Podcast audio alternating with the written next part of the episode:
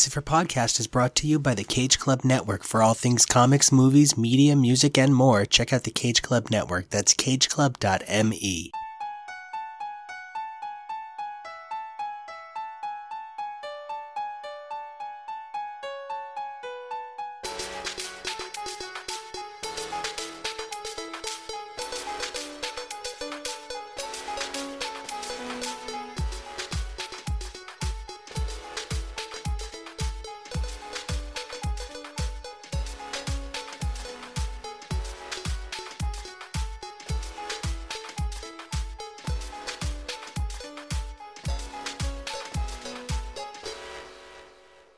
everybody, welcome back to all new, all different Uncanny X's for Podcast, where we examine the Uncanny X-Men comic book franchise as it begins its multi-title 80s expansion. I'm your host, Jonah. I'm Dylan. And I'm Kyle. And I'm Nico, and we hope you guys survive the experience. And what we're surviving today is a real sad story. It's a happy sad story, but it's a sad story, I guess. There's really not a whole lot of ways you can talk about a story called God Loves, Man Kills without talking about the duality of it, the, the power and the fact that we're still talking about a superhero comic book. One of the things that's so significant about this story is even Chris Claremont sees it as one of his crowning achievements and insisted on being credited as Christopher Claremont. You know, there's just something about adding that Christopher that makes it all much more polished. You know what I mean? Like Jonas Staffer and Kyle Staffer and Warpath Dylan Staffer. they sound much more powerful when you add that Staffer to the end of everything. And so I get what he was going for here. Now, this is an unusual story in that not only is it a Marvel graphic novel, but it has a lot of weird to pin down exactly the continuity elements, and I can't wait to talk about all of it. But before we can get into that, I want to talk for a minute with you guys about this sort of hyper recognizability of humongous elements of this story, and a lot of people don't even recognize them. Dylan, I know you're a big Buffy fan from way the fuck back. In fact, not only do you manage House of X, but for a while you were parts of some Buffy online groups, and I know you've seen every episode. Had you ever recognized the parallels between the opening of Gingerbread and God Loves Man Kills before?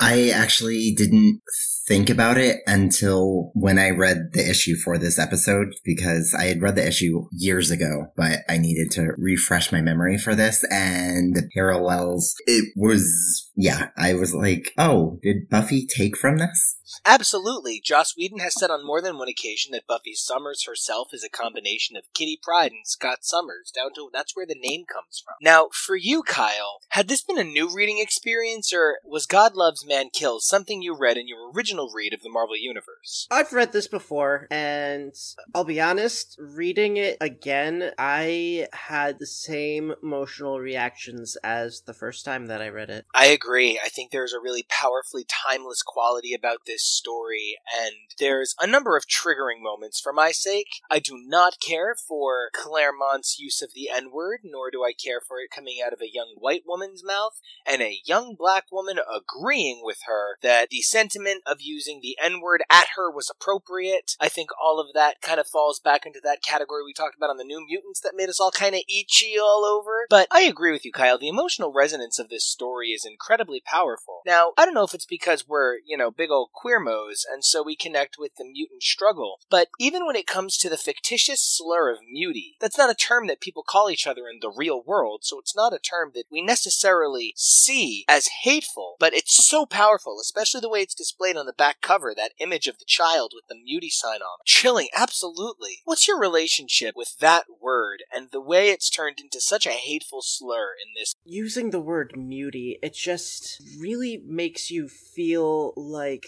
so much hatred behind them. And I really, yeah. yeah, and I I can see reflections of it in our world, and it makes me uncomfortable, very uncomfortable. For, for certain. And there are so many layers I can't wait to discuss in this book. But one of the things in this book that was tricky in terms of where to place it in the run or how exactly to talk about it is the book has kind of a questionable place in continuity. The omnibus says that this falls squarely after Xavier tells Kitty that she's been demoted to a new mutant, but before the follow up issue with Professor Xavier is a jerk. I don't know that I truly believe it fits in that location. Not to mention, Kitty's costume is a little bit off the wall all, Illyana isn't particularly in any stage of Illyana-dom. Jonah, you're reading all of this for the first time. You're Yes. the new set of young eyes closest in age to Kitty coming into this narrative, telling this through the eyes of the youngest X-Man, except Illyana, because that's a really weird thing to try and parse. Did you feel a youthful connection, or did this feel like a bunch of old people telling you about racism? Well, no, but yes, maybe on the inside. I want to say it's a little bit of column A and column B. I do think this was a heavy handed metaphor of racism, homophobia, whatever kind of bigotry against a marginalized group you want to make it out to be. I think it is, you know, an old white man telling me uh, how I should feel about it. But also, I think Chris Claremont does write in a way where it's not always like that, and I think he does that well through the voice of Kitty. I don't think anyone. Actually, that's not fair to say. Because I, it, my, I was going to say I don't think anyone writes Kitty as well as he does, but I've never read anyone else's Kitty. But I do think when Chris Claremont writes Kitty, and from everything I've seen, you know, Kitty's the it girl, and Kitty's the eyes we see most, if not all, of our recent Uncanny issues through. I think Kitty reacts in a way to the situation in the way that a 13 year old would when they don't understand the nuances of bigotry. You know, she throws the N word out, and I don't think she realizes the importance of your words in that even in context and even if you didn't mean to say something like that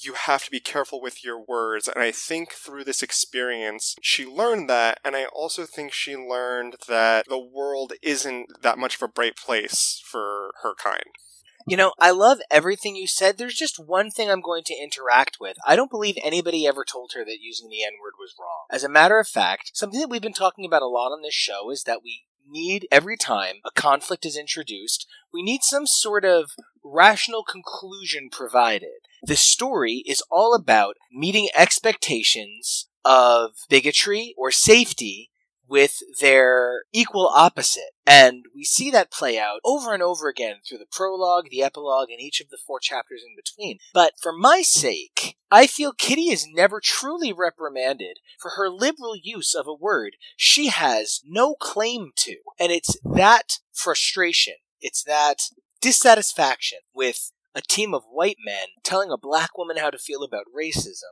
that, for my sake, is the only true failure of God Loves Man Kills.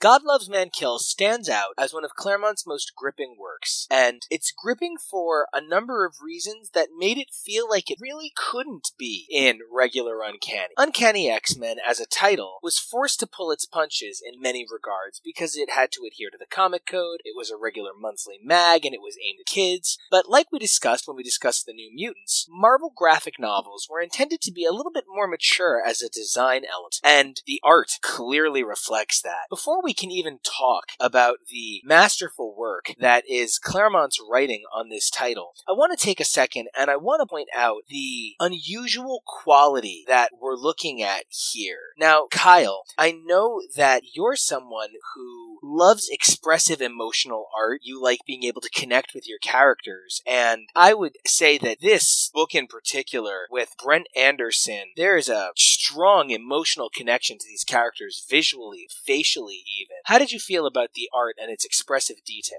I thought that it was like you said it's it's incredibly expressive and the use like stuff like the use of shadow at in nighttime scenes and the way that light plays across characters' faces. It's just really well done. I agree. There is an element of prestige to this collection. Definitely. Jonah, as the two voices on the New Mutants regular stories with me, as well as the Uncanny X Men, this fit into the heavy elements of realism that the New Mutants was hoping to pull into the story. I mean, the X Men have spent so much time in space lately, it's hard to dwell on realism, but the New Mutants are hyper obsessed. And this elevated it all to this adult place with murder by gunshot and murdering children and murdering wives. Jonah, Dylan, for your guys' sake, what was it like with the X Men stepping into the 1982 equivalent of the HBO version of their own world? You know, the only thing we were missing was a sex scene, and then it really could have been an HBO special.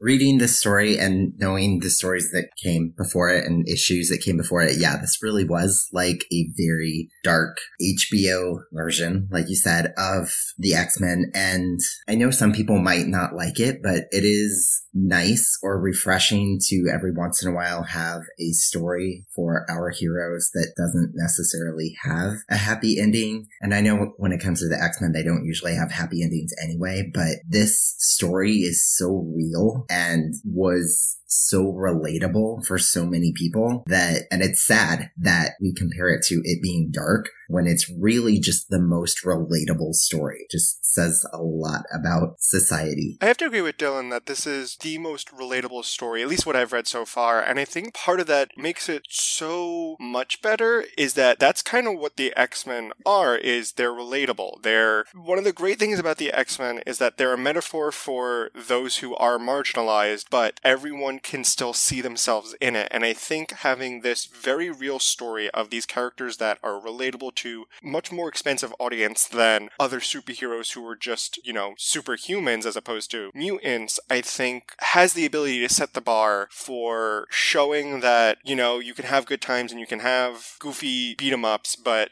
sometimes your art gets real and you take it to a real place. And I feel like we're still seeing the reverberations of this. You know, it, it is such a relatable story and it is such a real story. To suspend all things that are all things at this moment, four of these panelists are queer and two of us are Latino. And it absolutely is an honest shock sometimes when we read these stories and the whole world sort of says, how could people hate mutants for being born different? And it's such a confrontation because I'm like, how can you hate gay people for being born different? And that it took comic books, this extended metaphor over the course of 40, 50 years where we eventually apex toward things like the legacy virus. It's just so ridiculous that in the bright, shining, multi-tone color of a comic book, black and white issues become incredibly clear. But the moment we translate that fiction to nonfiction, the gradient becomes greater than people can deal with, and they begin to uncomfortably turn their heads. And it's on that note that I can't help but see that this had to be one of the most influential works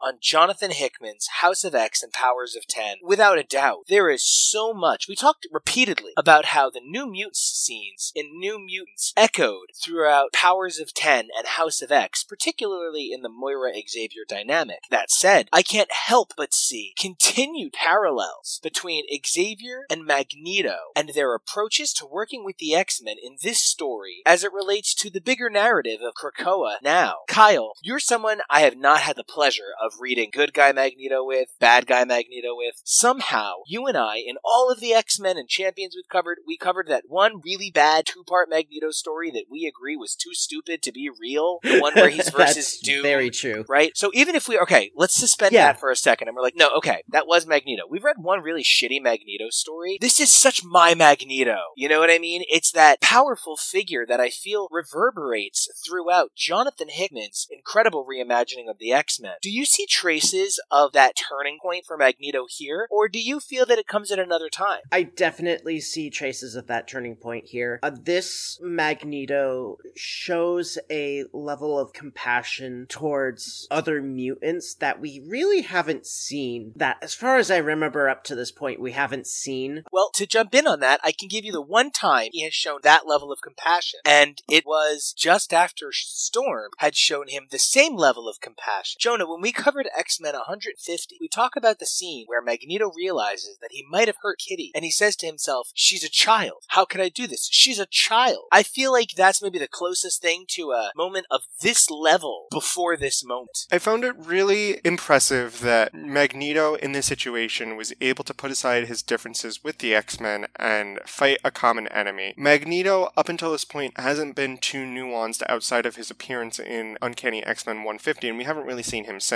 But he- seeing him have the capability to at least recognize a greater threat requires teamwork with the people who he realizes won't share his ambition and he can't share their ambition is really nice and makes him a more well rounded villain and a real character as opposed to how he is portrayed earlier. Yeah, makes him a realer character. Now, Dylan, I know you're coming into this whole shebang a little bit late in the game, but you have a strong background. It's why you coming in was such a natural fit. I don't think I've ever actually gotten your official opinion on this. I am a big fan of reformed bad guy Magneto. Where do you land on the Magneto spectrum? I land on the spectrum of I think he's just misunderstood even before he's reformed.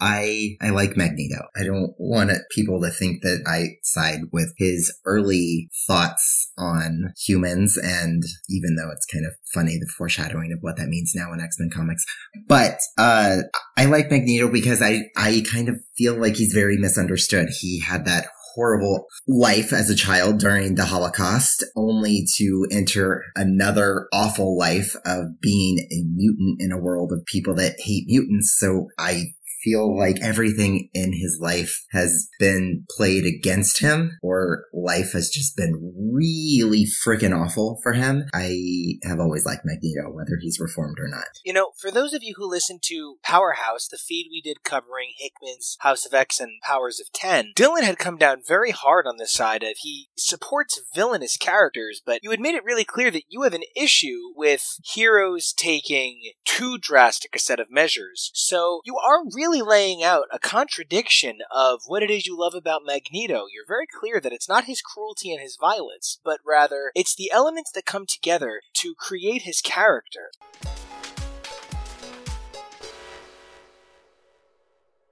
Now, it's going to seem like I'm trying to put off talking about the greatest X Men story to come out of its possibly decade, but I actually have an interesting point that occurred to me this read for the first time ever. This story is bereft of a number of X Men character mainstays who I feel would have dramatically altered the events of the, of the story. If you were to put Beast in, he would probably just play the Nightcrawler role or supplement the Nightcrawler role. But I've picked an X Man for each of you that I'd be curious to know how you feel they may react, and please feel free to jump in on each other's. But Dylan, I would love to know, since you're such a big fan of hers, how would you feel if Jean Grey, the Phoenix, your favorite character in all of X Men, nay, Marvel, nay, the universe, how would you feel if Jean Grey, the Phoenix, were in this story, how would she change the narrative God loves, man kills? Well, real quick, I want to clarify. Do you mean just Jean or Jean Phoenix? I I, I know you oh, said. I both. mean Jean Phoenix, your favorite thing, your absolute Oh. favorite, Jean the Phoenix. Ah, I know how much you love her. I don't hate her. Um. Anyway. Uh. I'm, I'm sorry. You know what? I thought I paid close attention, but I guess next time I'll just try harder. Aw, that would make everyone, including Monet, very happy. Um, if Phoenix was in this story, I feel like as slightly different as the narrative is in this book, I I feel like Jean would lose her mind or the Phoenix would lose its mind and it would make Magneto look like a very nice guy because I feel like Jean would eviscerate a lot of people and I completely Yeah. agree.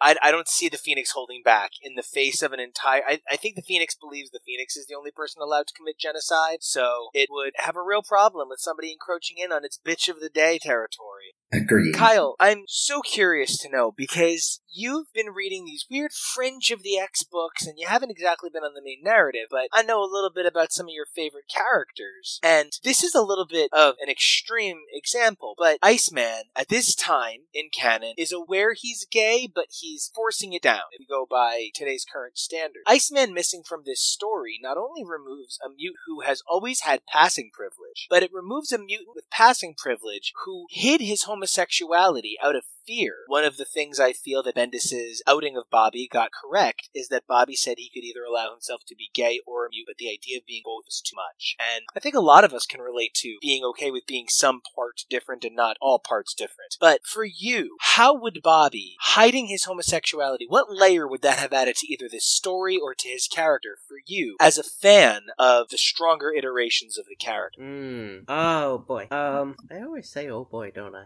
That's why I keep an oh boy at the ready. Like if this was a keyboard and I've programmed sounds for everybody, yours is definitely a Kyle style Mickey Mouse esque oh boy. Dylan, it's an irritated sigh that I have misrepresented his feelings about one character or another. And for Jonah, it is, of course, always having. I mean, I just couldn't even program one for Jonah because I can't always have a pun ready on a keyboard. So, I'm not really sure how a closeted Bobby would really react to this. I would assume that him seeing all of these reactions to people who are different would bring up his walls more. I'm thinking this is this is going to be bad. I'm worried that the circumstances might make him freeze. Oh god, for a second I was like, emotionally? Oh, oh, no. I said, Jonah's got the puns. You're supposed to be the oh boy, breaking the rules here. But I do get what you're saying. Yeah, I think he would emotionally lock up in a lot of ways. We do come to see Iceman go through a lot of really rough stuff. And that's, it's just the name of the game for these mutes with their internal lives in the face of these external struggles. Jonah, this story lacks a number of mutants you've come to hold near and dear, and a few of them that come to mind are the villains you've amassed in your heart. At this point in canon, Emma is openly around, while Apocalypse and Mr. Sinister are running around underground. Your reaction to these villains has been one of the highlights of House of X and Powers of X for me. And neither one of these Xavier level entities are here. So I guess I was wondering, how would you feel if they made room in this story for an Apocalypse, a Mr. Sinister, Mystique, or Cassandra Nova? Hmm. It would be really interesting because a lot of these villains, I don't know if all of them would be able to pull up Magneto and fight the greater enemy. And I think that's part of why Magneto is the only villain showcased in this is that the, the point of this issue, God Loves Man Kills, is that the greater enemy is the spread of hatred and misinformation. If this also included, you know, an Apocalypse, a Mr. Sinister, a Mystique, or Cassandra Nova, I actually think that they would only they would basically pull a Kurt. You know, Kurt was singled out that because he's of his demonic fuzzy elf appearance, he's not considered human. And the characters you just mentioned, those villains, none of them look human except for maybe Cassandra Nova, but that depends on if she's Ernst or gelatinous gloop or whatever. I mean, let's face it, Frank Frank Quitely on his best day draws most people like gelatinous goop because that's how he expresses people. It's not a bad thing. It's very artistic, but yeah, even on a good day, Frank Quitely's people don't look like people. But I, I think that that's kind of they would have to serve a function similar to that. They would have to be singled out and pointed at, saying, "You think that's a human? What gives them the right to coexist with us when they look like that or when they can do that?" It's amazing because it's almost verbatim the things you just said that come to be the adaptation of this in X2's dialogue. This story was adapted heavily into X2 where you see Stryker trying to get a Cerebro mind to target mutes and Xavier's involved, only his son is like vaguely a little bit sort of Legion and it's not quite right and I don't love it, but it's fine, it's fine, it's fine. And you also see sections of it show up in Days of Future Past in the form of the battle at the stadium. And there's even elements of the train scene elsewhere. So, man, they were really just trying to milk this special for everything it was worth all over the live adaptations of the X franchise. I think if I had to wonder about a character's place in this would really change things up, it would be my precious Askani son himself, Cable. We are getting very close to the point at which Cable enters the narrative, and I am getting very excited. We are in 1983, 1984 right now, so things are starting to heat up and get pretty exciting.